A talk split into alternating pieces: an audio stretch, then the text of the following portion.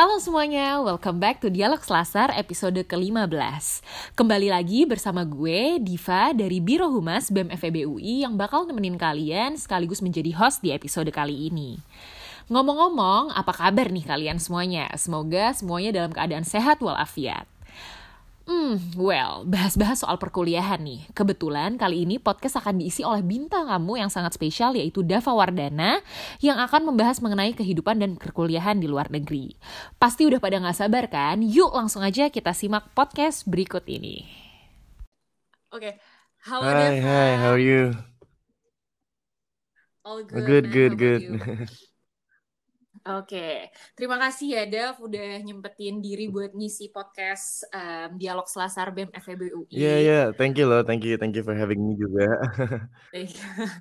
Iya, bagi yang belum tahu nih, uh, Dava Wardana adalah salah satu lulusan uh, dari University of Melbourne, which is kayak one of the uh, the best university in Australia. Bener ya? Gitu yeah, ya, um, kita juga uh, nomor satu ya di Australia, and I think kemarin sempat head to iya. head sih sama Australian National University. Ya jadi satu dua satu dua gitu. But but oh, ya gitu. top tapi kalau kayak gitu nggak ini ya Dev? Bukan um, majornya gitu ya yang ini berkompetensi. Tapi berarti uh, apa namanya universitinya ya yang uh, biasanya kan mereka itu ada as a whole. Maksudnya as a whole itu uh, university yang mana yang lebih baik terus uh, kalau mau lebih spesifik lagi ada major ya. Cuman kan kalau udah ngomongin major kan berarti kan ada beberapa kuliah yang misalnya University of Melbourne terbaik di Australia, tapi mungkin ada fakultas lain yang mungkin mereka nggak terbaik gitu loh. Cuman kan ada yang diakses sebagai whole juga. Iya. Oh gitu. Jadi kalau misalnya University of Melbourne is the best university number one gitu di Australia itu berarti the whole. Supposedly gitu ya? yes. Oke. okay.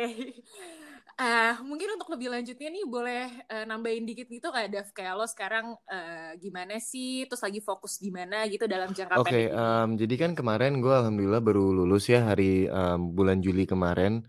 So I went to university in University of Melbourne dan majoring itu in finance and accounting. Finance accounting itu dalam fakultas commerce di sana, Bachelor of Commerce jadinya.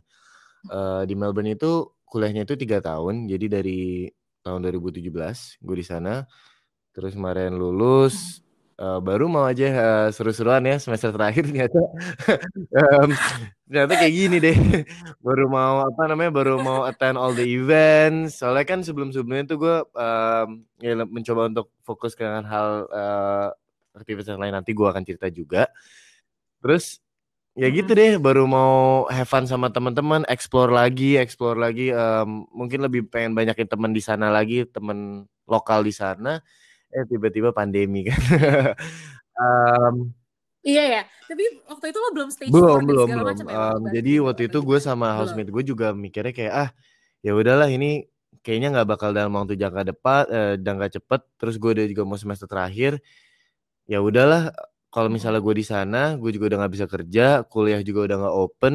Terus gue mau olahraga juga nggak bisa. Nggak, uh, ya udahlah, kalau misalnya di sana paling kita ngabisin duit doang, mendingan kita balik lagi gitu loh dan you know it's always good to be connected with the family kan like kayak gini gitu loh. True. Dan anak iya. tunggal, makanya anak tunggal tuh, aduh nyokap dan housemate gue juga nggak tunggal sih, cuman dia berdua, terus nyokap kita udah yang kayak bawel banget, terus udah maksudnya ya namanya juga care kan ya. Hmm. Ya udahlah daripada mereka nanti pusing-pusing, ya udahlah mending kita um, balik aja gitu. So, so di sana kan kuliah tuh tiga tahun ya. Um, terus sayangnya kemarin waktu baru mau lulus ternyata, uh, graduation itu mau di mau kita dikasih dua opsi di kemarin. Antara kita mau defer ke akhir tahun, which is, um, apa namanya, um, selebrasinya dengan anak-anak yang mau lulus akhir tahun juga, jadi digabung gitu selebrasinya di di you know, proper celebration di di university hall-nya, atau kita mau, um, absentee aja. Absentee itu berarti kita nggak nggak ada graduation nih kayak nggak nggak maksudnya ya udah nanti kita dikirim sertifikat graduationnya aja gitu loh. Nah ya udah um, so I chose the the apa namanya the defer graduation the second option. Eh the no sorry option, the first option. Gitu. yang yang defer graduation. oh, karena kan gue pikir ya graduation itu kan ya sekali dalam seumur hidup lah ya. Jadi as much as I can ya gue yeah, pasti true. mau selebrasi ini tuh. Cuman lagi kayak gini tuh waktu gue tanya lagi kayaknya akan di defer lagi Ah gitu. Tapi di Instagram lu kayaknya lu udah sempet foto ya? Ya foto aja.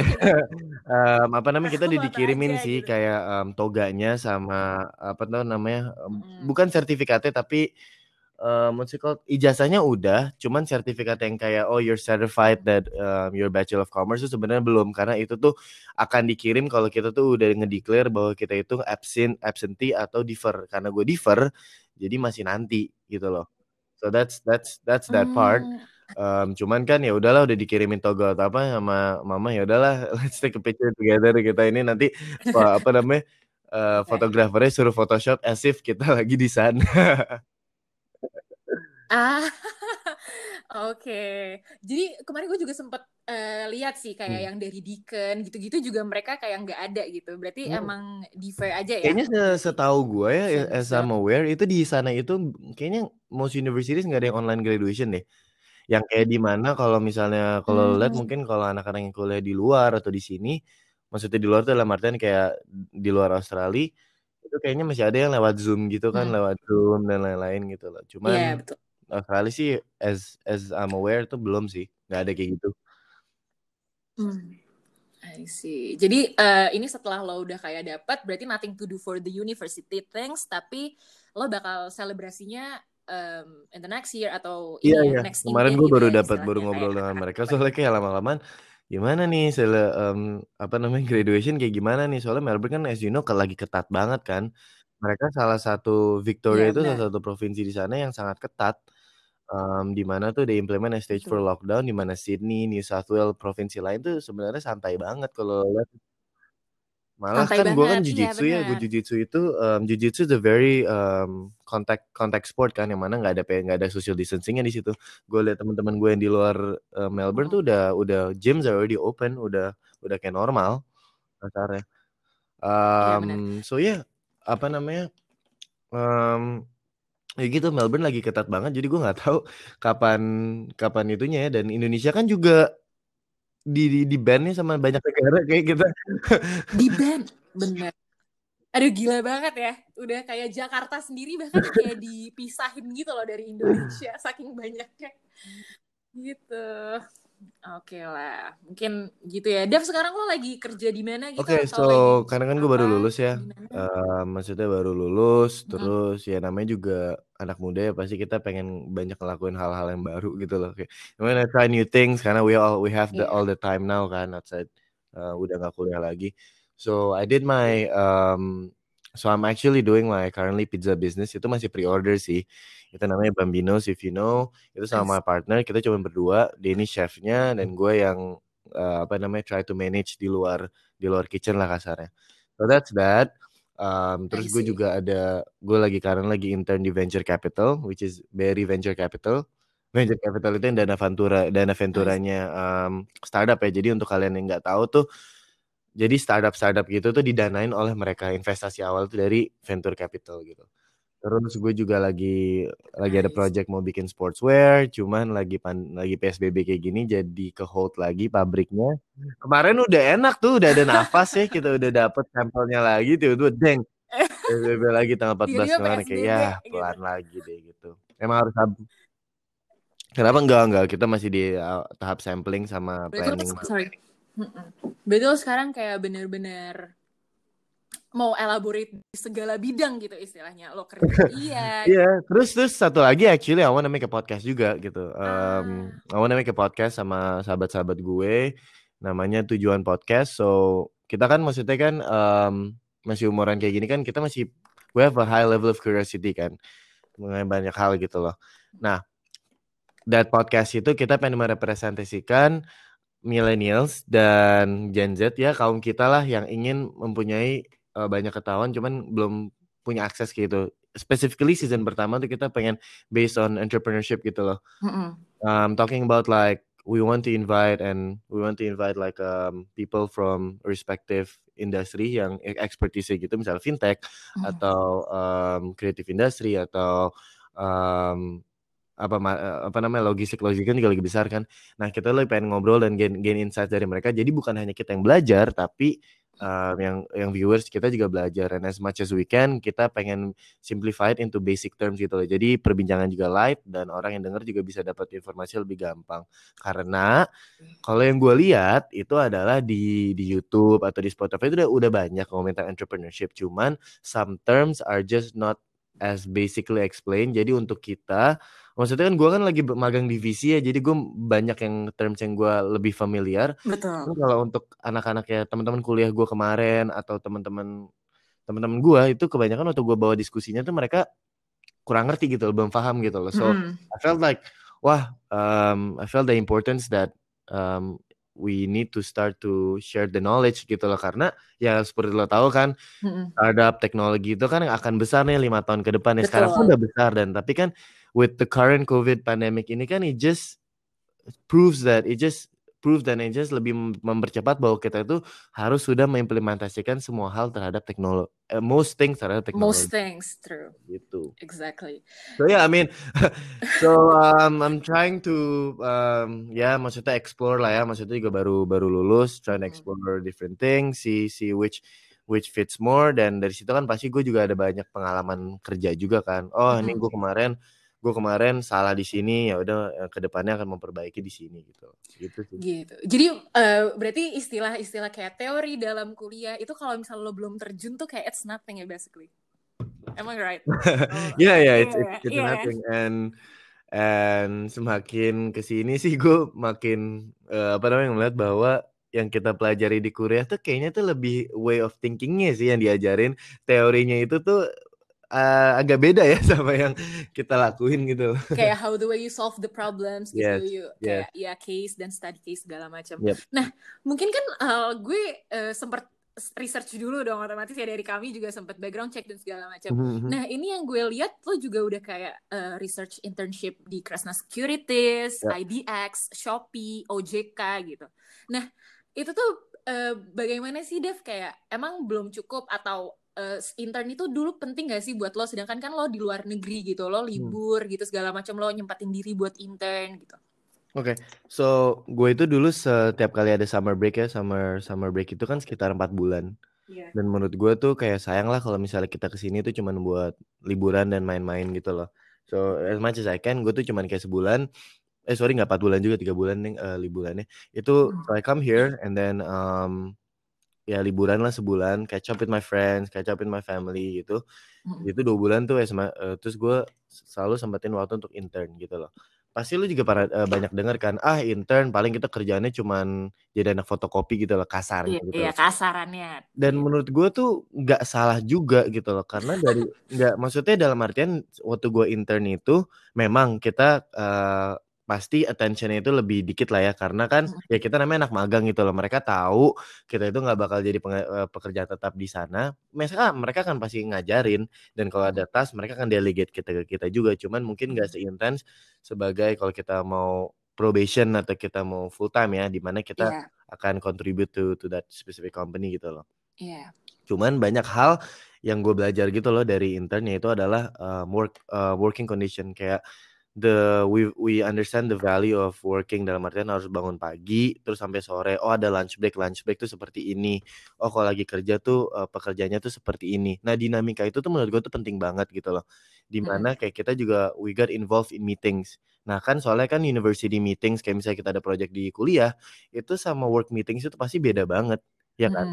Walaupun again walaupun again kita nggak diparticipate banyak dalam meeting itu mungkin kita jadi malah uh, ngerjain MOM ya uh, minutes of meetingnya itu ya tetap nggak apa-apa jadi di situ kita belajar dengan how they interact how do they make decisions how do they um, you know communicate with each other kan Iya betul. Nah, dan mungkin cara pembawaan kita, personality dan segala macam bagaimana harus bersikap dalam ketemu yeah. orang gitu juga yang it matters a lot sih sebenarnya yeah. nggak sih Dev? Dan menurut gue dan um, I think one of the most important thing juga adalah build build your network.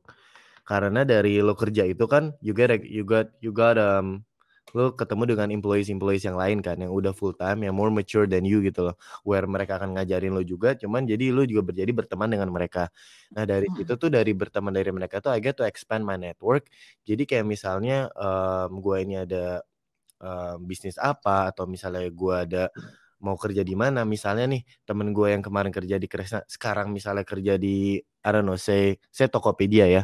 Itu yeah. misalnya kayak eh bro lo kerja Tokopedia um, jadi kan bisa kita bisa mulai nanya-nanya kayak oh is there lowongan? Can you help me refer me? Kalau misalnya ada lowongan gue ke mana? Nah, itu kan pasti mereka bisa bantu gitu loh. So that yeah. networking is very essential.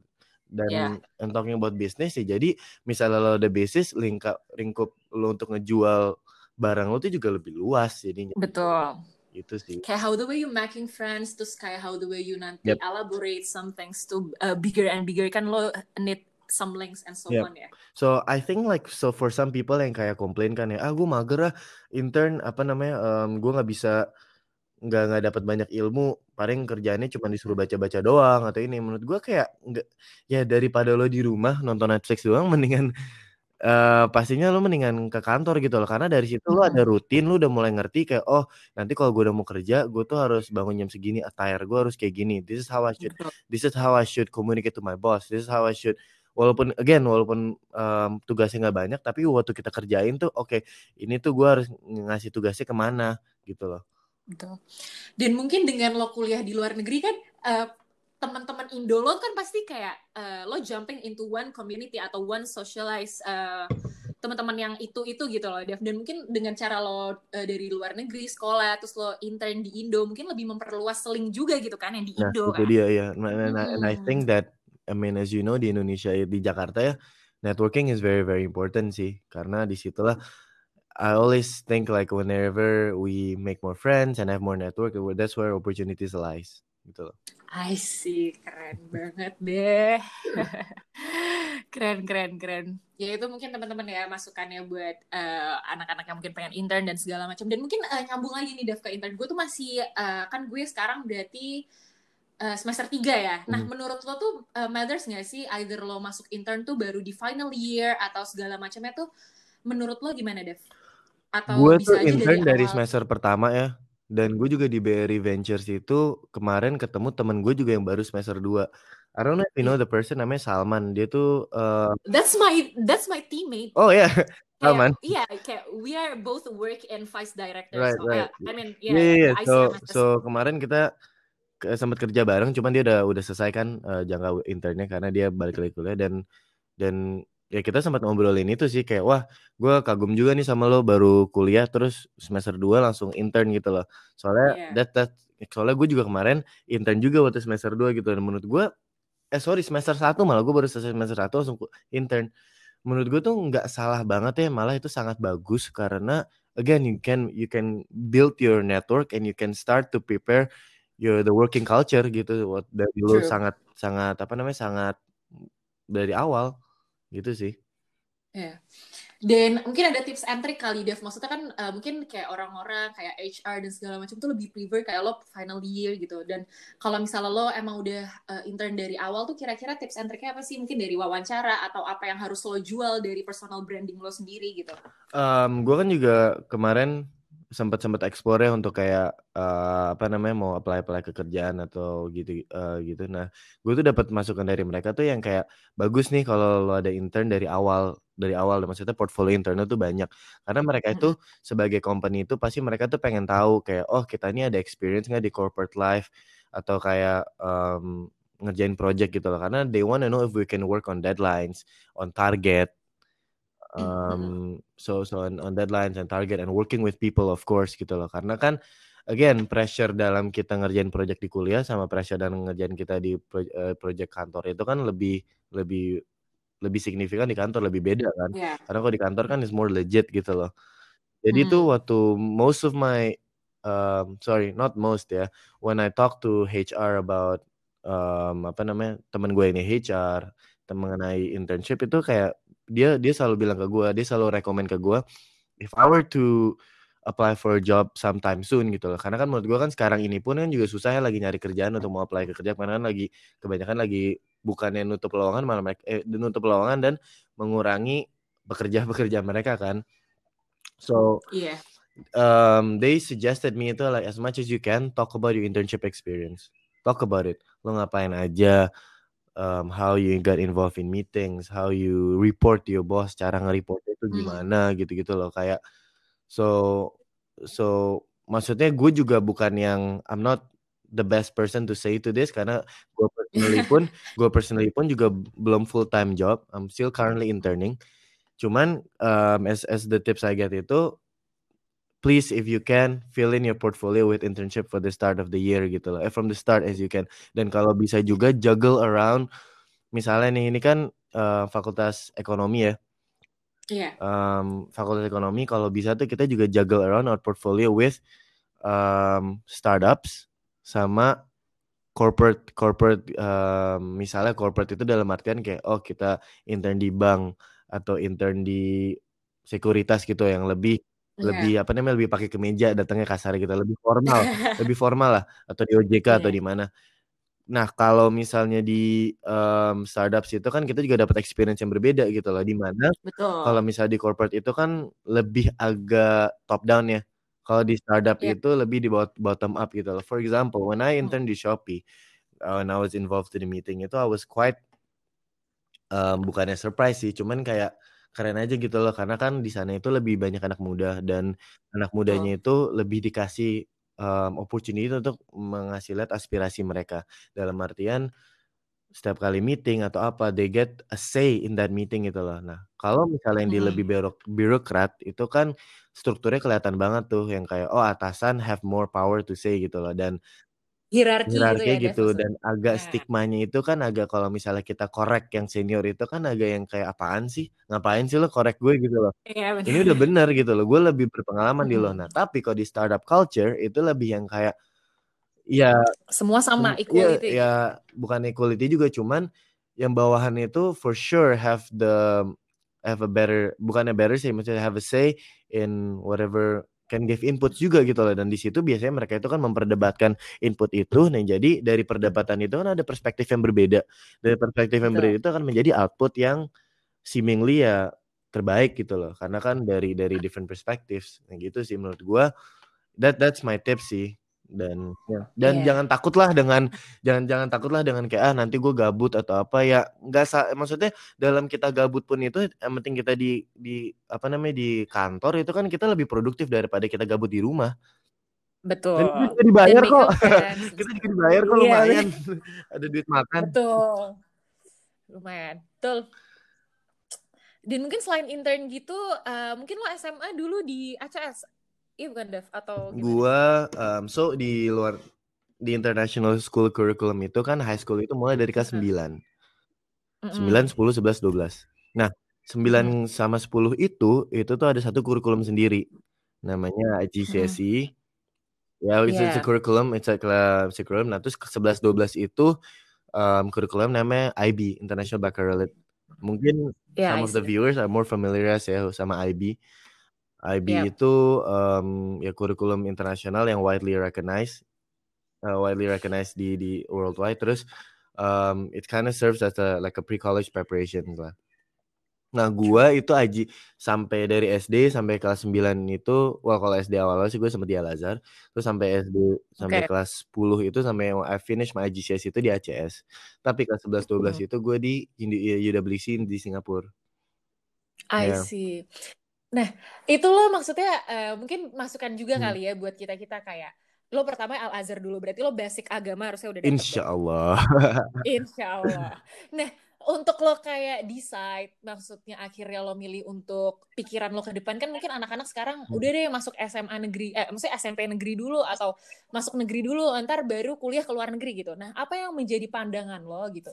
Atau mungkin jadi uh, support dari orang tua atau segala macam yang lo tuh udah kayak plan ke depannya kayak bakal oke okay, gue bakal masuk international school and then I go here and then um, kayak ngelanjutin universitas di sini and then I work here dan segala macam lo udah dari awal berpikiran seperti itu tuh uh, gimana sih Dev maksudnya? Oke okay, so well gue gue share ini aja ya kayak my my perspective at that time gitu loh. Gue emang dari dulu pengen pengen banget um, settle my career di Indonesia kan di Jakarta karena kema ya kembali yeah. lagi gue anak tunggal ya So um, it's better off if I were to be my family here, um, sama-sama support um, my family and something like that gitu loh. Jadi di sini. Nah jadi gue itu dulu itu um, karena gue mempunyai pemikiran itu tuh gue pengen explore dengan orang-orang internasional gitu loh. Um, hmm. So dari Al Azhar itu tuh gue itu pindah ke international school di ACS di mana education is very strict there. Like I mean it like education is very strict itu dalam artian kita tuh dari SD itu nggak bisa ada yang namanya nyontek. Itu tuh kayak uh, meja itu berjauh-jauhan.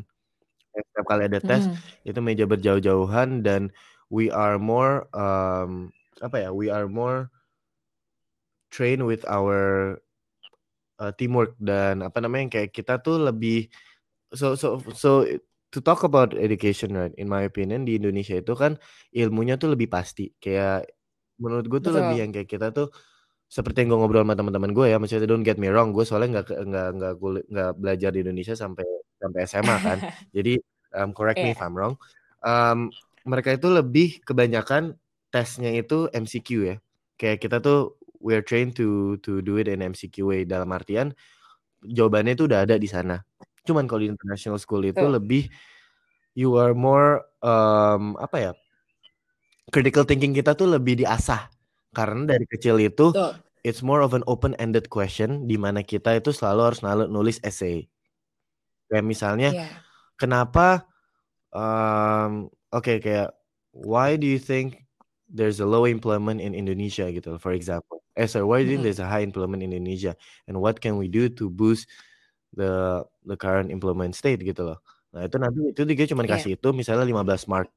Terus misalnya cuma dikasih waktu 30 menit. Ya udah kita explain tuh with diagrams for uh, I'm sorry, this is this I'm talking about high school level ya. Itu tuh di di explain yeah. di situ kan jadi diasah tuh critical thinking kita, argument argument kita itu kayak gimana and the way we structure our um, essay kayak misalnya oke okay, kita nih ngasih perspektif yang satu tapi kalau ini tuh jadinya gimana kalau misalnya kita kasih ini polisinya nanti gimana jadi kayak gitu kan akan mengasah way of thinking kita untuk nanti ke depannya. Karena kan kalau sekarang ini kan kita juga kalau kita mau membawa isu kita harus ngasih lihat dulu nih dari semua perspektif. Oh ini tuh isunya tuh seperti ini. Kalau kita kayak gini tuh baiknya tuh seperti ini buruknya tuh seperti ini. Tapi menurut gue yang akan lebih baik uh, solusinya yang baik seperti ini. Menurut kalian gimana jadi hmm, jadi lebih ke discussions ya, lebih ke discussions ya, itu lebih lebih pokoknya nih. tuh hmm. lebih diasah banget lah sama way of thinking kita. And I think that's what our current minister is doing ya Pak Nadiem Makarim itu dia tuh pengen banget untuk um, apa namanya students itu lebih kreatif dalam artian kita tuh nggak hanya based on UN doang, nggak based on MCQ doang, we're more than that gitu loh. So, nah yeah. jadi gue tuh pengen banget dulu di sekolah internasional, pastinya juga didukung juga dari orang tua um, karena gue itu pengen belajar dengan mindset mereka. Kayak, oh apa sih yang memperbedakan kita dengan mereka? Kenapa sih orang-orang di luar itu lebih maju daripada mereka? And, and I was fortunate to be able to go to Singapore di uh, UWC. Itu uh, satu alma mater juga sama Pak Nadi Makarim dulu juga di sana. Iya, um, di sana itu uh, the school really um, apa namanya they really value on university uh, unity and diversity. Kayak it's all about culture diversity di sana. Kayak mereka tuh were you were you stay in nah, dorm nah iya gue stay in dorm. I stayed in dorm there. It's a it's a it's a boarding it's a boarding no so the school is not fully um, boarding it's not fully uh, for boarding school. It's only like about mm -hmm. 20% dari mahasiswanya di sana itu yang yang nginep di sekolah yang tinggal di sekolah gitu loh I see. Tapi mostly uh, Singaporean No, no, uh, Singaporean nggak bisa sekolah di sana. Jadi benar-benar internasional, oh. anak-anak expat dan atau uh, boarding school boarding school kids gitu loh. I see. Jadi uh, nilai lo di ACS masuk ke sana atau lo harus uh, tes oh, lagi? Oh, gua uh, pastinya waktu itu harus submit my current grades and then my teacher recommendation mm -hmm. and then um uh, dan ada tes juga, tes dan interview di sana gitu. Berapa orang daftar angkatan kalau boleh tahu? Um, 250. 250. Dan ah, yang ya, ya dan ya. interestingnya ya. itu mereka itu setiap kalau untuk kelas 11 ya. Uh, udah kelas 11 12 hmm. itu setiap tahun di kelas 11 mereka itu ada around 30 scholarship students di sana. Nah, 30 scholarship students itu tapi mereka itu pengen dari satu negara yang merepresentasikan negara tersebut. And then, and uh, sorry, maksud gue adalah negara-negara tersebut itu biasanya itu negara yang kita tidak um, expect to meet gitu loh. For example, I do have a friend hmm. from Ethiopia. Itu somewhere in Africa. Terus dari Senegal. Yeah. Terus dari Armenia. Armenia itu kan di Euro Eropa ya. Jadi bukan yang dari Italia, Jerman gitu-gitu. Maksudnya ada juga dari Italia dan Jerman scholarship mereka. Cuman lebih ditekankan terhadap um, daerah-daerah yang lebih remote dan nggak banyak orang yang tahu. Mhm. Jadi harapannya adalah murid-murid di sana dapat um, interaksi dan you know kayak exchange mindset dengan mereka gitu loh. Kayak misal Estonia, kayak Iya. sebelum gua ke sana mana tahu gue Estonia di mana kayak Iya. Mungkin how the way sustainable Exactly, exactly, and they're very like about sustainable Iya, for betul. and and initiative for peace ya karena kan eh, the more Iya, karena betul. menurut gua adalah there's a lot of stigma about um, some countries that kita tuh mikir kayak ah orang ini pasti kayak gini gitu loh. Cuman waktu kita ngobrol sama mereka tuh Iya. sebenarnya nggak kayak gitu gitu loh. They Nggak are gitu, very much iya. respectful about our culture, our culture, religion, and background whatsoever, and they're very much more open minded. Dan itu yang gua gua seneng banget dengan berada di komunitas mereka gitu loh. Karena kan oke lah, let's talk about Melbourne gitu.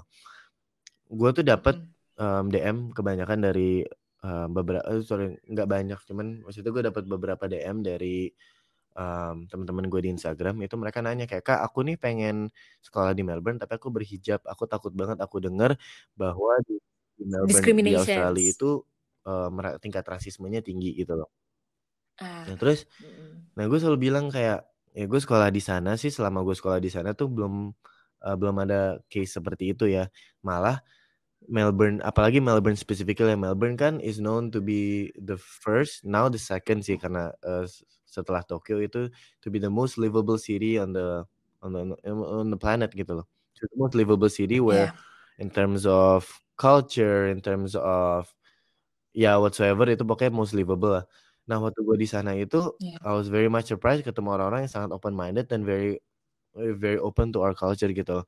Misalnya kalau nyokap gue ke sana liburan ke Melbourne visit gue, kita ini kadang makan maka Mhm. eh, kita kan makan di restoran ya. Makan di restoran itu kan kadang kita Mhm. nggak tahu ya kalau misalnya mungkin makanan itu nggak ada babi, tapi mereka Iya. tuh mungkin pakai minyak babi which is lard. Dan Iya, kadang I tuh waktu gue datang ke restoran itu mereka tuh very respectful. Mereka malah bilang kayak, "Hey, sorry ma'am, um, restoran ini sem- semuanya kita pakai minyak babi. Sorry to disrespect eh, bukannya ngedisrespect tapi mending kamu tidak makan di sini gitu loh." Iya dan kayak Nah, karena gue iya. juga pernah tinggal di sana ya, gue benar-benar tahu kan kayak eh, kondisi di Melbourne gimana dengan teman-teman gue Indo yang mungkin ada yang Iya. hijab juga dan banyak dari da- dari negara-negara lain pun juga tetap pakai hijab dan waktu eh, pilpres tuh gue inget banget kan gue ke KBRI Hmm. ke iya kan Eh, terus kayak gue eh, datang nih gue kagetnya emang bener-bener kan itu the whole Hmm. Victoria ya berarti nggak cuman kayak siapa yang live di Melbourne kan terus kayak gue kagetnya kayak bener-bener banyak banget orang Indo yang stay di Melbourne dan eh, berhijab gitu dan eh, community Islam gitu kalau nggak salah Iya, juga u- join nggak apa sih? namanya? Iya ya. juga banyak kan? IMSA, IMSA ya, Gimsa, Youth Gimsa, Islamic oh, Society iya, Melbourne. kan? Associ- Itu sebenarnya nggak perlu diiniin gak sih kayak ya Heeh. udah gitu. Cuman Pokoknya kan emang orang yang menurut gue ya kayak there's a lot of stigma about misalnya orang tuh kayak mikir kayak ah orang bule itu kayak gini orang sini. Tapi kayak ya ya jangan seperti itu dulu karena gue sebagai yang udah kuliah di luar negeri dan ngalamin dan ya SMA gitu. juga di luar itu ketemu mereka tuh sebenarnya mereka itu yang kayak alright man you guys do your own thing. Selama lo nggak apa namanya nggak you don't maksudnya kayak dalam artian kalau lo yang penting lo nggak ganggu gue misalnya lo mau beribadah ya beribadah lo mau apa ya beribadah ya udah kayak yang penting kita temen yang penting kita kita sama-sama kita sama-sama we're just we're just humans at the same time ya kita punya perspektif yang beda kita punya perspektif yang berbeda. Cuma menurut gue yang yang salah adalah ketika kita itu mulai memaksa orang untuk mempunyai perspektif yang sama terhadap kita. Maksudnya mereka itu they're very Betul. open terhadap kayak misalnya mereka banyak yang kayak nanya ke gue kan oh kayak oh lo lo beragama Hmm. ya? Kenapa sih? Gue pengen tahu dong. Kayak um, why do you believe in God gitu loh. Nah terus dari situ tuh um, jadi ada diskusi tuh oh gue percaya karena ini. Terus gue nanya ke dia lo kenapa nggak percaya? Oh dia kenapa nggak percaya karena ini. Nah jadi kan it's a very much interesting insight that we get from each other gitu loh. Dia dia nggak dia nggak Iya. memaksa atau kayak kenapa sih lo nggak ngapain sih nggak penting banget? It's a waste of time gitu gitu. Iya. you, you can do that for other things gitu. Enggak kayak itu it's called like you know kayak ya mindset yang ya growth mindset aja karena kita dapat perspektif yang yang lebih gitu loh.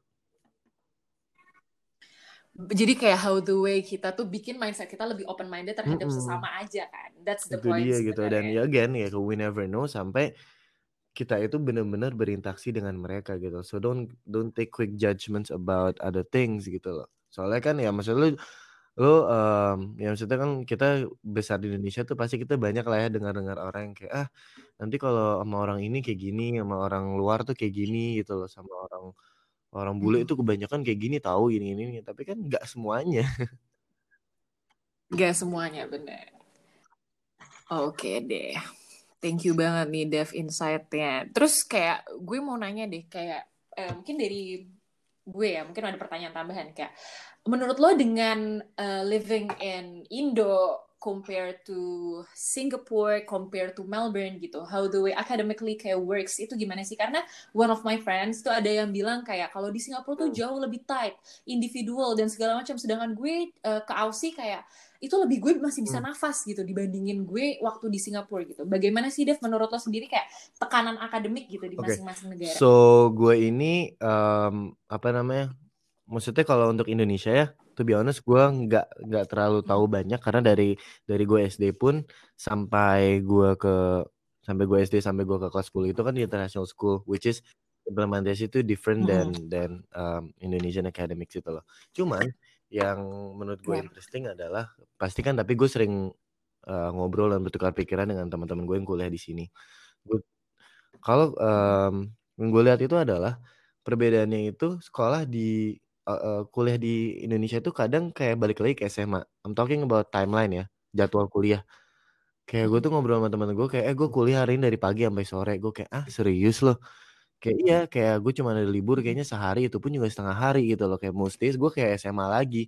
Maksudnya lo, lo kan juga kuliah di, maksudnya lo kuliah di UI ya. Pasti waktu lo juga di iya. Melbourne yeah. agak berbeda ya kayak um, in terms of time beda, gue tuh nggak tahu di mana yang kayak misalnya mungkin subjek kayak subjeknya sih pasti lebih banyak kalau kuliah di Melbourne itu jadi kita itu dikasih um, this is specifically for our um, uh, faculty ya which is commerce economy hmm. per subjek itu dalam ada empat subjek eh sorry per semester itu ada empat subjek which is tiga tahun kan tiga tahun hmm. tuh berarti a total of yeah. six semester ya kan nah total of six yeah. semester itu ada empat subjek tiga subjek itu dari fakultas kita, major kita. Misalnya hmm. finance, hmm. accounting atau uh, misalnya gue finance accounting berarti tentang finance and accounting. Satu subjek itu kita oh. di di uh, university gives us an opportunity to explore outside our faculty.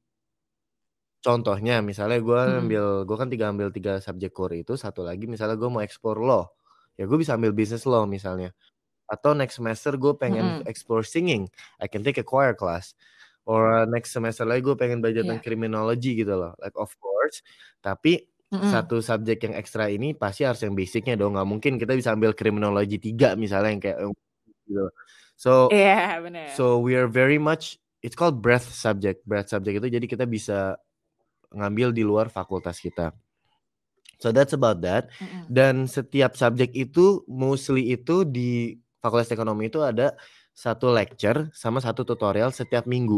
Lecture itu um, yeah.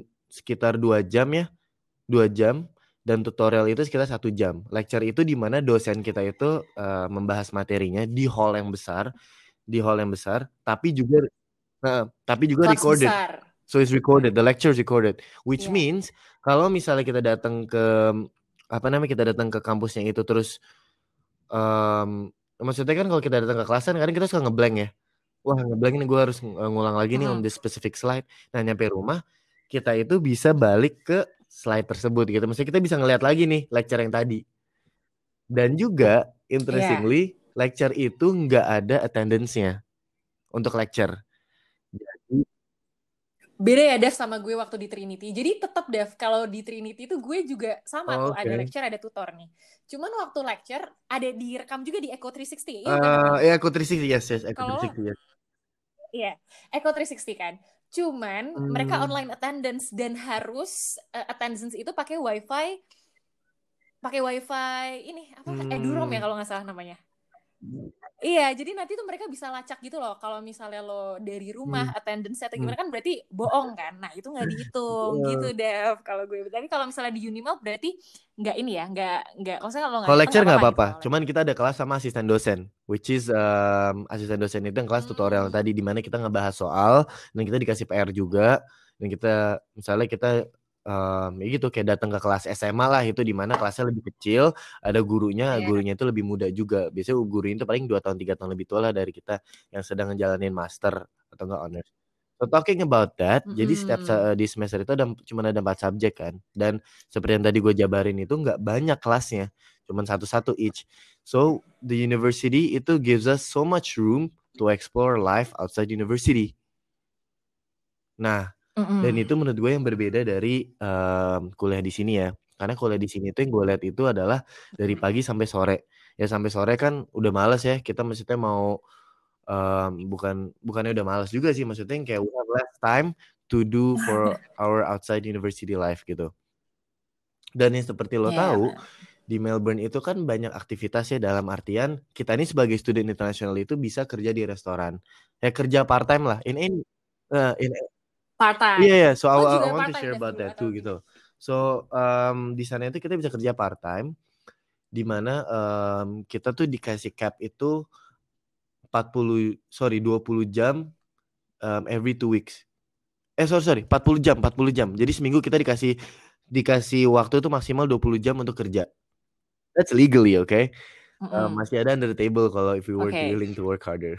So that that's some tips and trick untuk beberapa viewers kita yang mau kuliah di Melbourne di luar. So so Melbourne itu, eee, Australia Oke. itu salah satu negara yang membolehkan international students-nya itu untuk kerja. Beda sama di UK sama US ya. Nah jadi di sana itu, Iya. enaknya itu kita ada waktu untuk kerja di mana pastinya kita belajar lagi untuk the value of working, the value of finding your own money gitu loh. Dan gue personally gue gue pernah kerja di restoran, restoran Indonesia namanya Yoi. Lo di were you there when the restaurant was belum udah nggak udah nggak di sana ya? Mmm, gue tahu sih, gue tahu karena gue, eee, deket situ. Itu di Di itu di, Di Frank Franklin Street. Elizabeth or some Iya, eee, gue di Franklin. Oke, kalau itu lo pernah tahu Nelayan nggak yang di Swanson? Pasti tahu dong. Nah, gue juga sempet kerja di Iya, situ, tahu kerja di Nelayan, iya. gitu loh. Mmm, pastinya kan dari kerja itu Iya. banyaklah, mmm, mindset dan value yang gue dapetin dari kerja gitu. Kayak man 1 jam itu kerasa lama banget ya, kayak wow, 1 hour takes so long then dan di sana kan beda ya kayak kerja kita di di kantor gitu. Kalau di kantor kan kita masih bisa cek HP, masih bisa kadang nge-browse yang lain. Cuman kan kalau misalnya di sana kan kayak full on, we gotta gerak terus apalagi dari peak hours ya, itu kayak nggak wah nggak bener-bener nggak bisa kepikiran lah untuk ngelakuin hal yang lain gitu loh. Wah, nelayan Dan rame. nelayan tuh rame banget, Dev. So Itu rame banget karena I mean rame. it's at the heart it's at the heart of the city Main yang kayak Street. bener-bener where the traffic-nya itu human traffic-nya itu maksudnya kenceng eh sorry bukan human traffic apa namanya, mmm, ya traffic-nya itu kenceng banget gitu loh di Traffic-nya sana. Mmm, so I was working there dan di sana gue juga banyak ketemu dengan anak-anak Indonesia yang, nggak nggak nggak dikasih scholarship dan membiayai dirinya membiayai dirinya sendiri.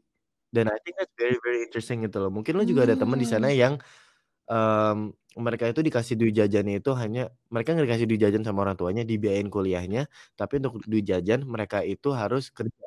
Ya, tapi gue juga Cari ketemu sendiri. dengan temen gue yang Iya. bener-bener, mmm, terbang ke sana, membiayai kuliah sendiri dan duit jajan sendiri and I think dan itu tuh really changes my perspective aja gitu loh, kayak wah karena kan pasti banyak orang yang mikir ya kalau kuliah di luar negeri itu antara orang tuanya mampu atau enggak scholarship, ya kan? Ja jadi kayak, ah ya Yap, udahlah anak betul. Indonesia di sana hidupnya udah nggak susah-susah banget. Tapi gue ketemu dengan orang-orang yang di sini yang kerja bareng sama gue, Iya. yang itu bener-bener banting tulang mereka yang kayak kayak apa namanya, kayak gue ada temen gue Dimas, kayak gue I really appreciate dan maksudnya gue sangat apa namanya, gue sangat, mmm, I really have high respect for him gitu loh.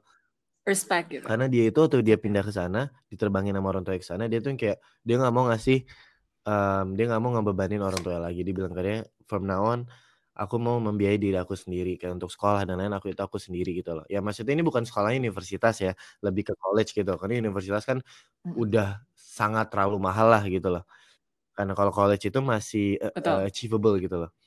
Nah jadi dia itu, eee, strateginya Iya. adalah dia tinggal di rum eee, apartemen yang harusnya hanya 2 kamar, itu dibikin jadi disekat-sekat sama mereka, disekat-sekat banget. Jadi yang misalnya cuma 2 orang tuh jadi 6 orang. Nah di situ kan rentalnya jadi sangat murah ya dan pasti Mhm. sangat jauh. Itu satu. Kedua, betul. kerja di restoran itu enaknya kita dikasih makanan kan. Kita dikasih makan setiap shiftnya. Jadi, yeah. um, pasti kita bisa berhemat untuk makan dengan makan di restoran. And then he work hard, he hustle, yeah. jadi dikasih di, di, dikasih promosi lah sama uh, bosnya yang sekarang jadi supervisor di YOI ini. So I did meet um, these different kinds of people dan menurut gue itu sangat membuka mata gue banget gitu loh. Karena uh, wah sedih banget sih. Uh, lu gue tuh loh pernah selesai kerja selesai kerja ya selesai shift itu yang kayak eh makannya di luar bosan nih hmm. makan makanan restoran gitu loh makanan makanan kita sendiri makannya dia nongkrong dia kayak um, okay. ini ini ini bukan Dimas sih salah satu teman gue lagi kayak dia masih baru ke sana dia kayak aduh sorry bang. Yeah. gue lagi lagi bener-bener gak ada duit untuk keluar nih. Gue lagi lagi bener-bener nabung aduh. gitu loh. Dan itu tanggal muda ya. Maksudnya kayak tanggal di mana harusnya anak-anak yeah. kuliah di sana itu dikasih duit sama orang tuanya. Tapi tanggal muda pun dia harus bayar um, hal-hal yang lain kan misalnya utilities kuliah dan lain-lain. Nah, jadi dia lagi nggak duit gue kayak wah gila. Yeah. itu yang kayak damn. Bener ya kayak we do have di luar negeri pun ada orang yang se apa namanya se struggling ini dan apa namanya struggle itu gitu. motivated ini gitu loh dan gue dan beberapa teman kita tuh kadang malah yang kayak seru-seruan terus terus apa gitu loh nah tapi pastinya pastinya ya kan? dalam kerja itu itu sangat membantu gue untuk um, sangat membantu beberapa skill gue dan uh, values on life lah gitu loh dalam karena kan apalagi dalam kejadian restoran we learn about customer service we meet a lot of we meet a different kind of people gitu loh yeah. Meet different kind of people and dan kita harus belajar untuk oh kalau misalnya kayak gini nih ngedilnya kayak gimana gitu loh pasti kan apalagi bule ya bule itu kan yeah. mereka tuh merasa kayak um, well I wanna be I want to be treated in a good way gitu loh. Bukannya salah, cuman mereka itu lebih yang kayak oh kalau ada salah di makanannya mereka benar-benar komplain. Komplainnya itu bukan komplain biasa iya, ya, tapi komplainnya tuh agak full on komplain gitu loh. Kalau kita kalau uh, kalau orang Indonesia itu kan kita kan ya? kan lebih culture kita tuh lebih sopan, lebih yang kayak oh sorry ini makanannya kayak gini. Cuma mereka benar kayak iya. ini kenapa kayak gini? Kok kalian gini wah itu kayak hmm itu yang namanya namanya udah kadang-kadang tuh uh, kata tuh yang kayak nyesek tuh nyesek banget gitu. Nyesek banget. Berarti keren ya Dav lo maksudnya udah bisa. Maksudnya dari hal-hal kecil, caranya dari lo bener-bener uh, dari dasar tanah lah sampai lo sekarang udah meniti karir gitu. Itu udah pengalaman yeah. yang sangat amat berharga dengan Dan pastinya kita juga lebih value gitu, juga gitu, orang-orang kayak waiter atau dan lain-lain gitu loh. Karena it's not it's not that easy for for them yeah, to bener.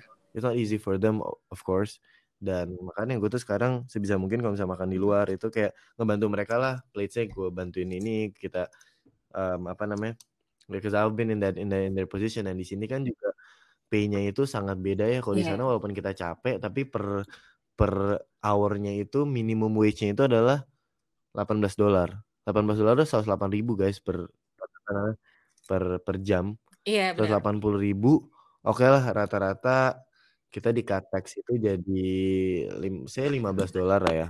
15 dolar kali 40 kali 40 itu berapa? Kalau 40 kali 20 aja itu 800 berarti sekitar 600-an lah ya, 650.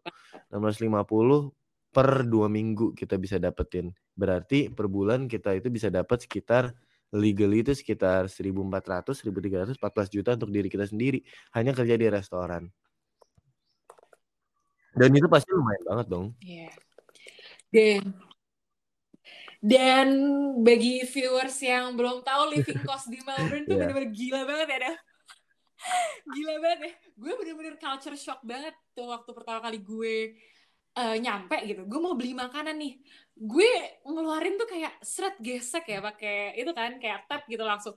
13 dolar uh, 50 cent gitu. Gue kayak aduh sekali makan 140 ribu. Akhirnya gue bener-bener lauk doang. Gue masak nasi di rumah. Gitu-gitu deh. kayak bener-bener kalau misalnya gila, udah gitu. uh, apa tanggal tua tuh biasanya pakai pasta makan pasta sebanyak mungkin lah karena pasta itu kan pasta itu kan salah satu yang murah yeah. banget dan feeling mereka karena kan carbs itu tinggi jadi feeling banget. Iya. Ya kalau enggak kentang itu Dev yang uh, di uh, di Woolies kalau enggak di Coles tuh yang 2 dolar tapi udah banyak banget tuh kalau dibandingin sama Tapi pastinya kalau misalnya mahal, kita ya? masak di rumah itu jauh lebih murah daripada kita makan di luar ya. Menurut lo berapa? Menurut lo rata-rata yang makan di luar tuh berapa ya? 12 dolar gak sih? Around ya? 13 lah, 15 lah, Dev.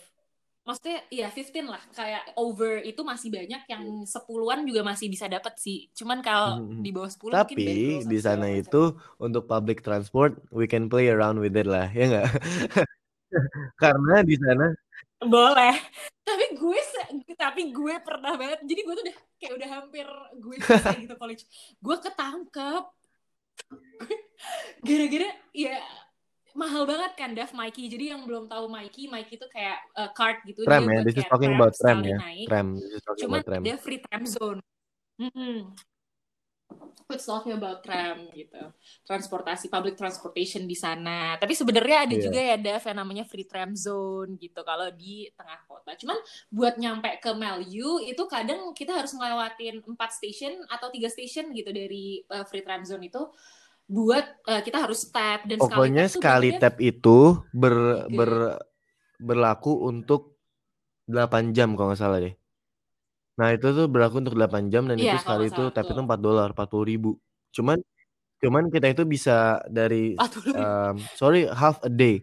Pokoknya half a day lah, bukan 8 jam half a day kita ngetap itu half a day itu berlaku buat buat um, half a day jadi kita boleh ke mana aja tuh dengan dengan kita dan kita nggak ngecharge lagi. Yeah. Nah, jadi triknya itu adalah untuk kita sebagai mahasiswa untuk ngekat cost tram kita itu karena kan um, di di kota itu kan free tram zone. Jadi sebenarnya itu tram itu nggak ada kayak um, sek, bukannya sekat ya apa namanya nggak ada kayak gate-nya itu untuk masuk. Mungkin kalau misalnya di sini kan MRT itu kita ada gate-nya dulu untuk masuk nih kita harus benar-benar ngetap kan. Jadi there's no way around it gitu loh. Cuman kalau di sana tram itu apalagi di luar uh, free time zone tuh masih nggak ada gate-nya. Cuman yang ngecek itu adalah officer. Officer itu adalah Iya, itu orang um, dia biasanya. itu adalah dia itu berhak untuk ngecek uh, Mikey kita apa kita udah tap atau belum. Nah, kalau belum itu kita kena fine dan fine itu besar sekitar 300 dolar ya 3 juta ya bisa Nah, itu tuh jadi tuh tiga, emang tiga kena juta. itu nyesek banget. Jadi kita sebagai mahasiswa yang ingin mengkat kos kita itu biasanya kita tuh masuk masuk nih. Misalnya kita di free time zone, itu kita masuknya di free time zone dan itu kita tuh mau travel misalnya ke Crown. Crown, misalnya Crown itu tuh um, itu di luar free time zone nah, ya. Nah, di sana itu lumayan jauh sih, Dev. Gue kalau nyesek lebih kayak dari gue um, Swanson yeah. gitu terus gue ke Unimap nah itu lebih Oke, okay, let's talk about Unimap lah. Unimap soalnya itu rentan sekali dengan Unimap yeah, itu soalnya rentan yeah. sekali dengan officer karena officer di sana itu sangat um, tahu nih, nih pasti mas um, apa namanya? Iya iya mahasiswa mahasiswa pelit nih pasti pada nggak ngetap nih. Jadi mereka tuh wah mangsanya mereka tuh di sana tuh. Nah jadi kita waktu kita masuk kita itu taruh um, kita itu biasanya berdiri dekat uh, key recording uh, apa namanya um, mesinnya. Soalnya kan di dalam tramnya itu ada beberapa mesin, ada sekitar 8 atau 9 gitu. Jadi kita tongkrongin tuh deket mesinnya. Kartunya udah kita keluarin, jadi kalau misalnya kita terus kita mulai apa namanya nge uh, kita ngeliat-ngeliat lah keluar untuk next stopnya ini ada ada officer nggak? Soalnya mereka itu signature banget apa namanya um, uniformnya. Pakai baju hitam terus ada badge gitu kan.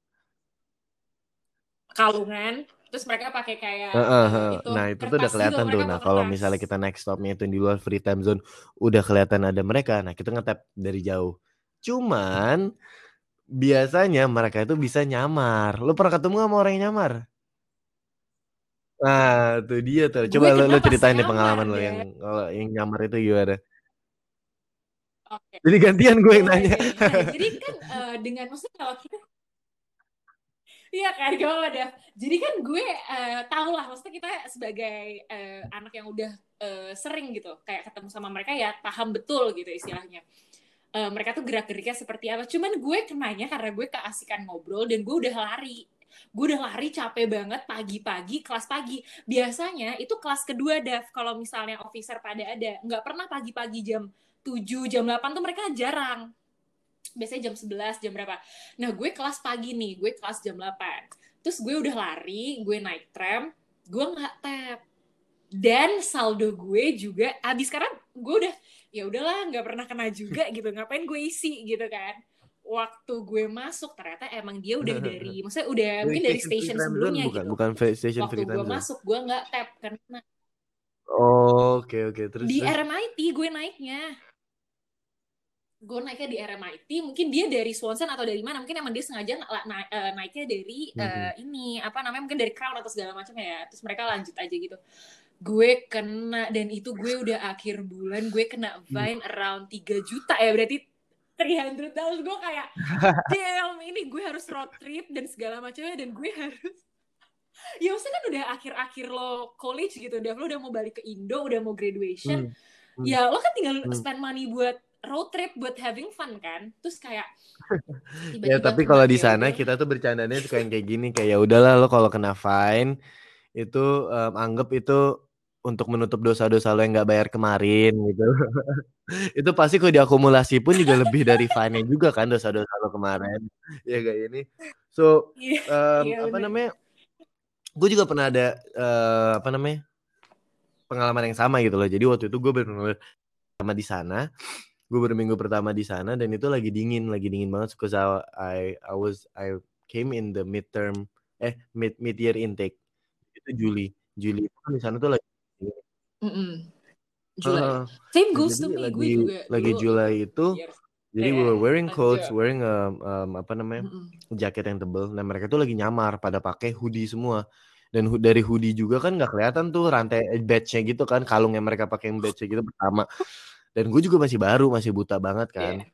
Nah terus waktu keluar free time zone kan udah ada tuh biasa announcement mm. you're, you're you're out of the free time zone please ensure you tap on the mic now to ensure you get the relevant ticket iyalah tiga tahun hampir tiga tahun gue di sana gitu. um, nah terus waktu iya. keluar itu langsung mereka keluarin tuh badge wah itu langsung ngeri banget kan tuh ngeluarin tuh ada beberapa lah ada empat atau lima gitu tapi waktu nah terus gue kan wah gue sama temen gue kayak wah jiper kena nih kita nih padahal baru sampai gitu kan nggak lucu banget baru sampai seminggu.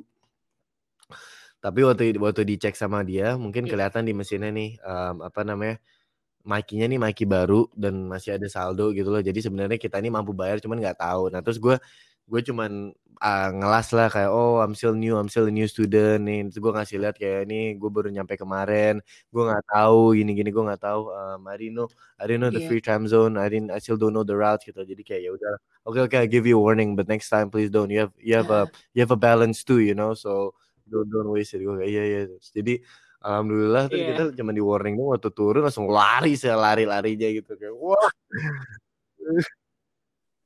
Nah salah ya gue, Dav. Gue tuh juga tahu kalau misalnya sebenarnya ada dispensasi kan. Mereka tuh mm -hmm. officer pasti ngasih dispensasi ke kita sebagai new students. Wow. Nah, permasalahannya gue udah kena dua kali, gue udah gue udah kena sekali gitu. Jadi kan udah nggak nggak bisa mhm. dong.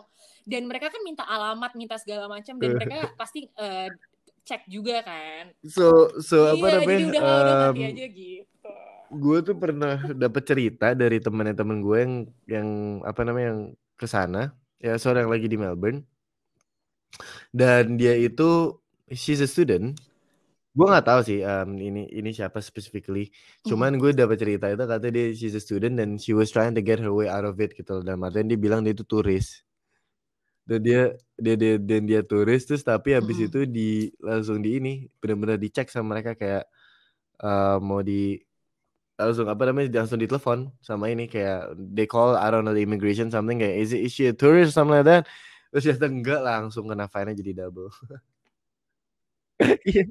no because they get really serious about it. Karena kan ya, kalau kita kan ngelas sebenarnya bisa aja kan. Kayak misalnya waktu yeah, iya, diminta yeah, true, alamat true, kita bisa ngasih alamat temen atau alamat apa gitu loh. Gitu. Karena temen gue juga pernah. Yeah. dan this is a true story. Temen gue pernah yeah, ngasih ya, waktu ngasih alamat tuh alamat lain dan waktu mereka cek alamat lainnya itu alamat yang salah dan mereka kontak kan namanya tuh ada mereka kontak university kita terus diminta alamatnya habis itu kayak wah langsung dari jadi itu jadi masalah banget itu Iya kan, jadi uh, buat kalian semua warning banget yep. emang peraturan di luar negeri itu super Gak bisa Yap, uh, apa namanya? Oh. kalau di sini kan kalau ditilang masih Damai pak, damai. Masih sengoles lah. Di sana nggak bisa damai. di sana nggak bisa. Oh iya. Jadi gak bisa.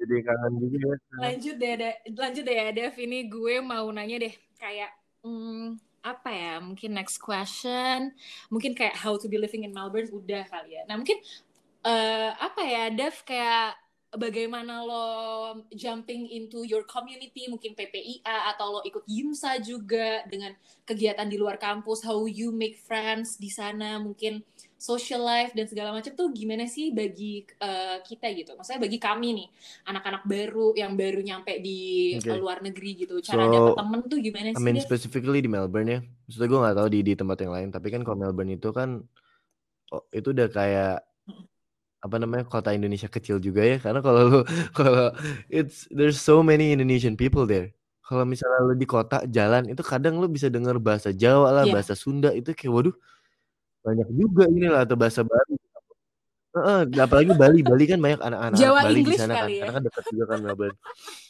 Jadi um, di sana itu emang there's yeah. is filled with a lot of Indonesian people karena Melbourne itu kuliahnya itu juga banyak banget kayak ada enam big university di Melbourne sendiri dan ada masih ada college-college lain yang lebih kecil kan.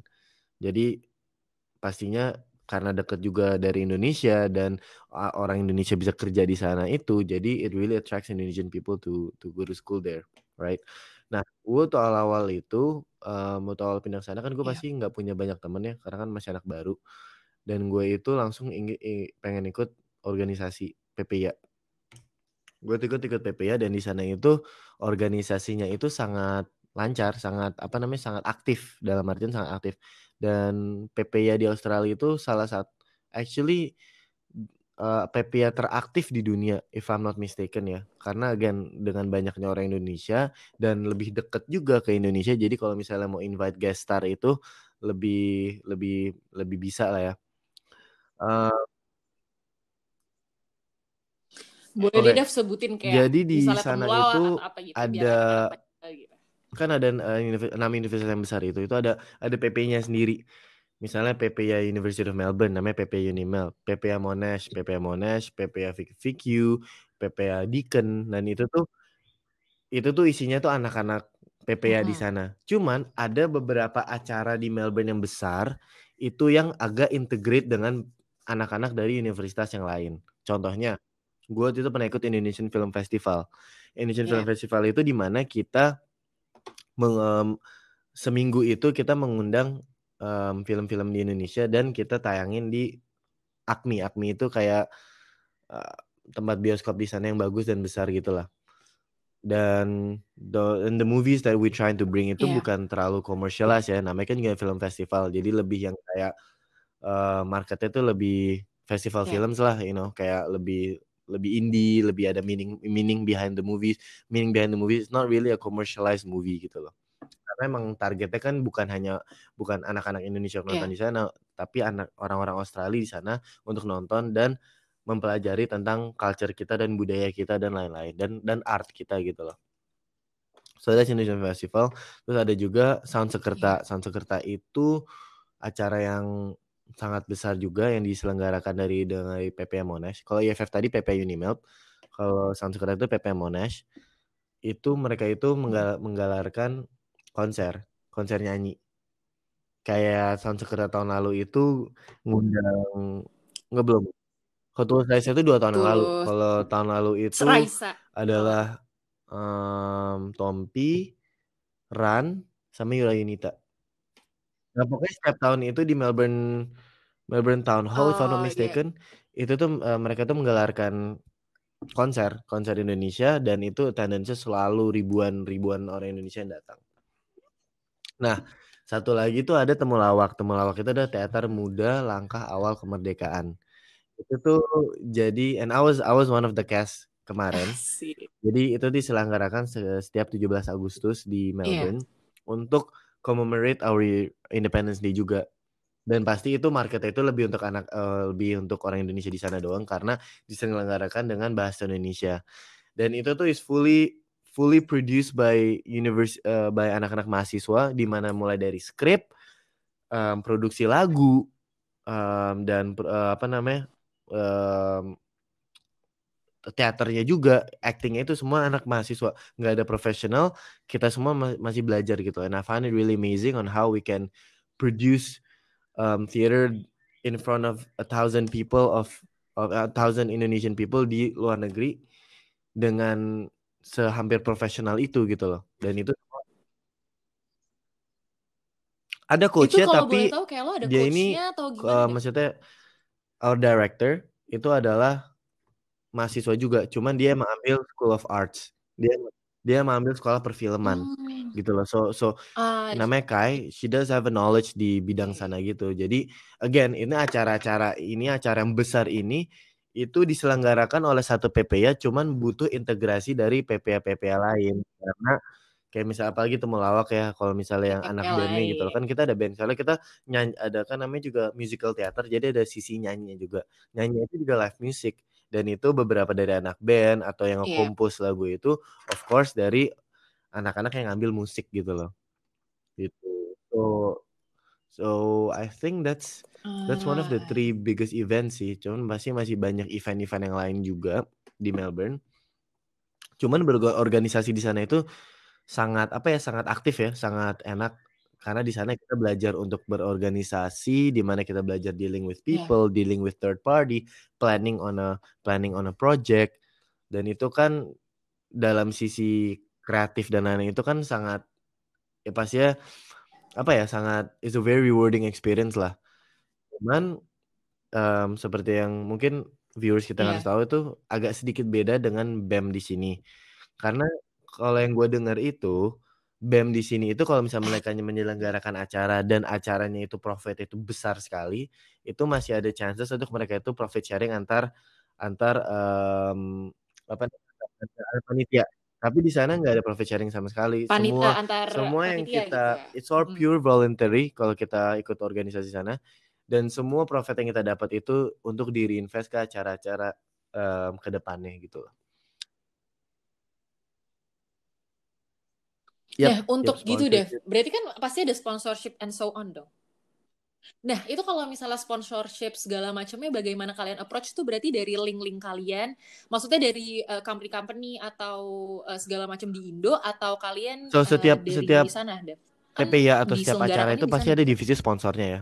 Karena kan di sana uh, menggalang dananya. Cuman bukan hanya sponsor mm -hmm. dan tapi biasanya juga ada fundraising fundraising itu di mana mereka itu mencari menggalang dana lewat jual-jualan mm. merchant merchant merchandise merchandise uh, misalnya EFF EFF itu menjual bag tote bag gitu loh. Uh, tote bag atau kayak baju-baju EFF gitu loh. Nah itu tuh soalnya dari situ profitnya itu untuk membantu acara juga. Cuman mm. mungkin itu dalam sisi um, contribution marginnya mungkin nggak nggak sebesar itu ya. Cuman kalau sponsor kan pasti itu yang contribution marginnya tinggi. Lebih banyak um, pasti relevan terhadap company-company yang di sana. Karena kan pasti value untuk mereka lebih tinggi ya. Mm. Dan banyak sekali company-company di sana yang sebenarnya iya, very bener, much bener, interested bener. in supporting uh, eh, PP activities karena mereka pengen banget ngetapin into anak-anak mahasiswa Indonesia di sana. Contohnya ada yang kayak uh, migration consultation gitu ah. gitu loh. Itu ACC itu tuh setiap hampir setiap event kita tuh selalu ada karena mereka hmm. itu pengen banget nanti kalau anak-anak udah lulus kuliah itu pengen apply buat temporary resident tuh lewat consulting mereka atau kalau misalnya mereka mau PR itu nanti lewat mereka hmm. gitu gitu dan lain-lain.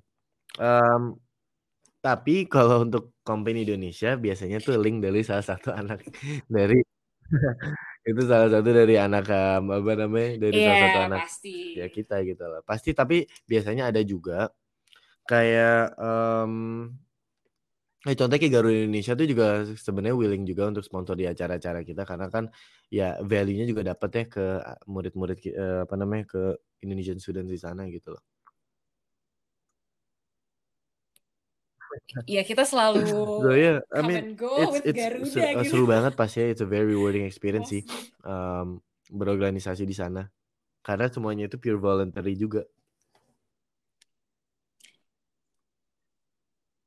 Itu pembagian waktu lo gimana, Dev? Maksudnya kan belajar commerce gitu kan nggak se gampang itu yang gue tahu kayak lo ujian sebulan nonstop lo belajar uh, maksudnya kayak sebulan nonstop lo belajar segala macamnya lo masih bisa bagi waktu lo buat okay, masuk so, PPI uh, part time gitu-gitu uh, kayak so, I'm not saying that I manage my, my time well tapi kita masih gitu. muda pasti masih belajar untuk uh, apa membagi waktu ya dan itu kan sesuatu it's it's a very much of a challenge right Hmm. But gue itu selalu setiap mau ada semester baru gue tuh selalu mikir, eh gue tuh selalu yang kayak bikin decision antara oke, okay, gue mau berorganisasi apa gue mau kerja. Karena itu uh, two different things yang sangat mem memakan waktu kan. Kayak misalnya tahun terakhir kemarin gue tuh pengen hmm. pengen uh, menyisihkan tahun terakhir kemarin gue tuh untuk kerja makanya gue kerja di restoran semester yang harusnya kemarin itu yang semester terakhir yang harusnya masih berjalan tapi karena covid nggak jadi eh karena covid itu um, gue harusnya kerja gue gue gue udah soalnya udah nyisain tahun terakhir gue itu untuk kerja fully. Nah untuk tahun kedua itu gue tuh pengen berorganisasi di mana waktu itu gue will much involved in AFF dan temu lawak dan PP Victoria gitu loh. Nah jadi pastinya itu kalau yang gue lihat di sana teman-teman gue yang kerja itu akan kerja terus dan mereka nggak akan ada waktu untuk berorganisasi tapi teman gue yang yang full on berorganisasi itu akan berorganisasi terus. So I think it's a two different things on which one you wanna do gitu loh. Karena kalau kalau dua-dua itu itu akan sangat menyita waktu. Dan salah Jadi, satu juga adalah um, gue ini lebih prefer ya. untuk kan tadi gue udah cerita tuh kalau di sana lecture itu bisa di record kan? It's recording it's recorded gitu loh biar gue juga lebih ada fokus uh, lebih ada fokus dan kalau misalnya kita ngeblank bisa we can always shift it back. Itu tuh gue itu prefer untuk lecture itu uh, to do it at home. Um, do it at home or in the library gitu loh karena again gak ada attendance dan semua yang diajarin sama dosen itu benar-benar ada nih di screen kita kalau dia coret-coret pun juga nanti dikasih lihat coret-coretannya ke kita gitu loh So I think that's very convenient ya dan dan apa namanya? Yeah. Um, again kalau misalnya kita ada yang lupa atau apa, we can always refer it back gitu loh. Jadi I can take so much notes dan nggak ketinggalan gitu loh. So I think that's how that's how sih. Jadi kayak misalnya gue jam 10 pagi, 10 sorry jam 10 malam pun masih bisa ngerjain masih bisa do my lecture gitu loh dan misalnya sore misalnya tutorial gue itu gue taruh semuanya satu hari misalnya so pretty much I only have to go to university on Mondays. Yeah. gitu loh. Pretty much. Ya, maksudnya kayak on on a, on wow. a, apa namanya? Um, ya kan yang untuk attendance itu kan cuma hari Senin gitu loh. dan lecture di hari lain tuh gue bisa di remotely gitu. Ya cuman of course Nah, kalau ya itu 4, 4 jam straight itu tutor Senin, doang. Cuman kan of course ya hari-hari lain ya gue masih ke universitas untuk belajar. Kalau misalnya ada grup project Ya, guru project itu kan juga lumayan dibanding ya kalau di library di, apa gitu lah di ya. universitas gitu loh. So gitu. So, ya yeah, I mean untuk membagi waktu sih pastinya susah ya karena kan maksudnya kita masih masih muda there's a lot of things we wanna do.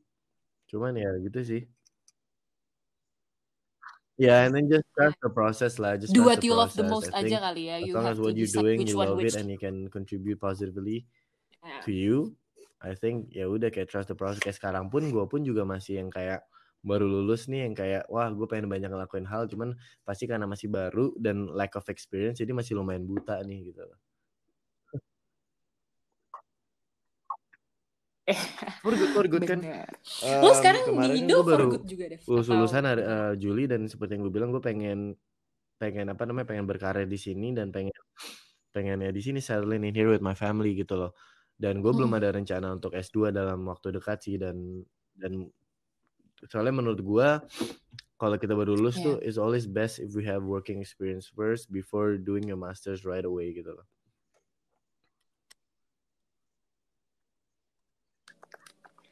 Yeah. Jadi uh, lo berpikiran for good di sini gitu. Kenapa nggak lo uh, maksudnya berkarir di Melbourne kayak PR um, mungkin atau gue, gimana gimana mungkin karena family juga pertama ya, sekarang gitu. kalau TR itu kan atau so, jadi kalau kita lulus sana kita dikasih waktu dua tahun dari universitas um, kita dikasih dua tahun untuk kerja di sana namanya temporary resident. So we can live there and do hmm. whatever for two years yeah. gitu loh.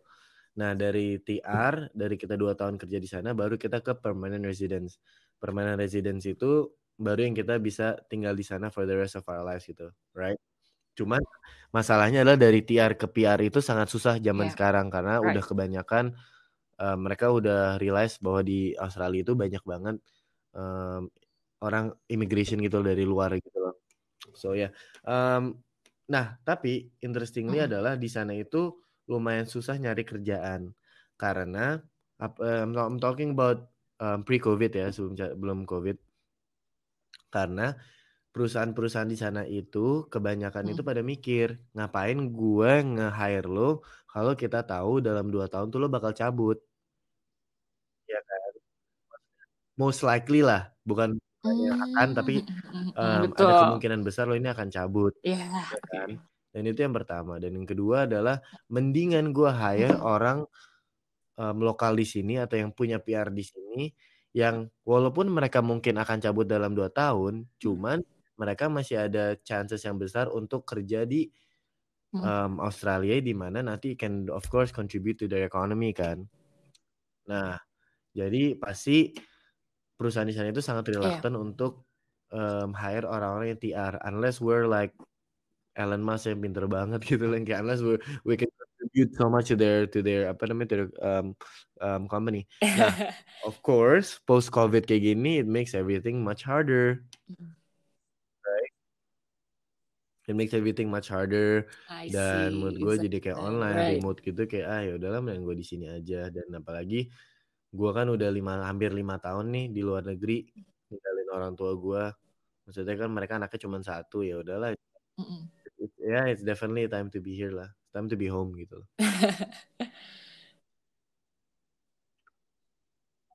Ya, jadi mungkin uh, dari yang tadi di awal lo udah ngomong, lo ingin uh, istilahnya merambah karir di beberapa bidang yeah, gitu. Itu yeah, yang mau lo lakuin sekarang kali ya dalam jangka waktu dekat.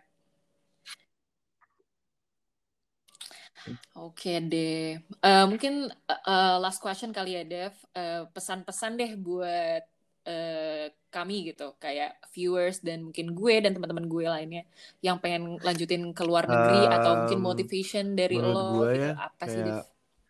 Kan sekarang ini kan udah banyak nih program program beasiswa dari dari dari pemerintah juga kayak misalnya LPDP atau LPDP gitu loh. Waktu gue ketemu dengan orang-orang di sana itu banyak apalagi kayak misalnya lagi soal Jumat gitu ya soal Jumat itu kan banyak yang orang lebih orang Indonesia yang lebih senior dengan kita yang banyak di kampus di kampus di kampus ada di dekat the spot itu eh, kalau boleh tahu soal Jumat di mana deh sorry banget itu setiap soal Jumat tuh di sana dan di sana itu banyak oh, banyak apa sana. namanya mahasiswa okay, yang lebih senior yang S2 itu yang LPDP dari pemerintah dikasih LPDP gitu loh dan waktu gue tanya tuh sebenarnya coba aja apply karena itu itu yeah. um, we never know, we never know if we never try gitu loh. Dan seperti yang mereka jabarin itu nggak serumit itu prosesnya dan chancesnya itu um, berpeluang juga gitu loh.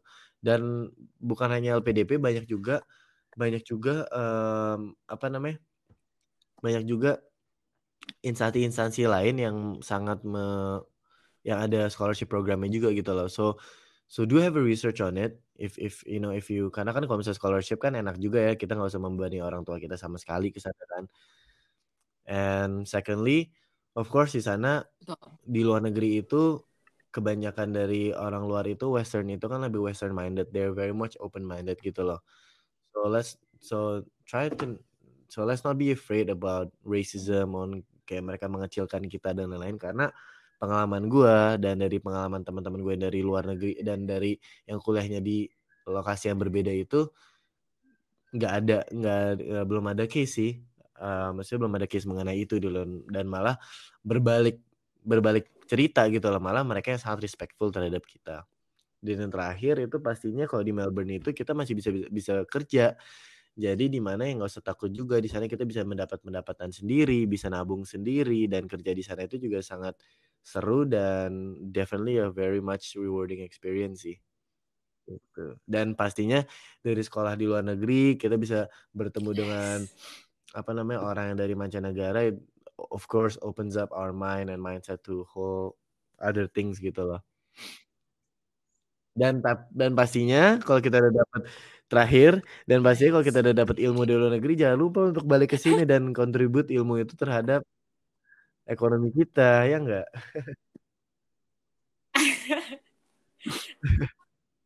betul that's what you do juga nih.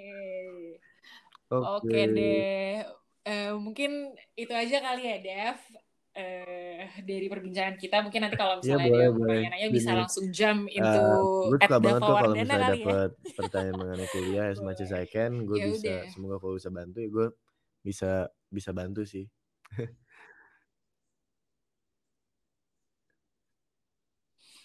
Thank you so much gitu. Mungkin terima kasih buat Dava udah nyempetin waktu untuk bergabung di Dialog Selasar FVBUI it's always nice to hear from you and uh, from me and all my mm. fellow friends. I Thank wish you, so you all the finest things in life. Then keep up all the good work because I know you rule the, the world Thank you so much. Take care and stay safe, yeah. healthy, Deva. Oke, nggak kerasa nih teman-teman, kita udah sampai di penghujung podcast bersama Kadeva Wardana yang dari tadi udah membahas tentang kehidupan dan perkuliahan di luar negeri.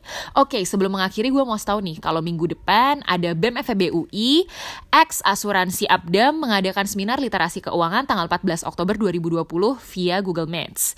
Topiknya Getting to Know General Insurance yang akan dibahas apa itu asuransi umum, bagaimana teknis kerjanya, produk-produk apa yang ada di dalamnya, bagaimana pemasarannya, info karir di dunia asuransi, dan dapat e-sertifikat juga nih. Mungkin ada giveaway juga, kesempatan magang di Abda, dan mungkin pendaftarannya bisa banget nih langsung aja di bit.ly slash registrasi webinar Abda, ABDA. Nah, buat kalian yang ingin tahu lebih lanjut mengenai BEM FEBUI, langsung aja cek di sosial media kita di Instagram uh, at BEMFEBUI atau chat kita langsung melalui OA lain at BEMFEBUI dan juga bisa banget nih kunjungin website kami di bemfebui.com dan gue juga mau ngingetin untuk teman-teman yang pengen ngajak kolaborasi bikin project bareng, studi banding atau ngasih kritik dan saran bisa banget langsung hubungi sosial media yang udah disebutin tadi. Teman-teman jangan lupa ya untuk stay tune terus di podcast kita karena bakal banyak banget bahasan-bahasan menarik yang ada di post di episode-episode berikutnya. Tidak lupa kami beritahu bahwa BEM FEB UI dengan bangga mengumumkan bahwa kegiatan kita didukung oleh Sukor Asset Management.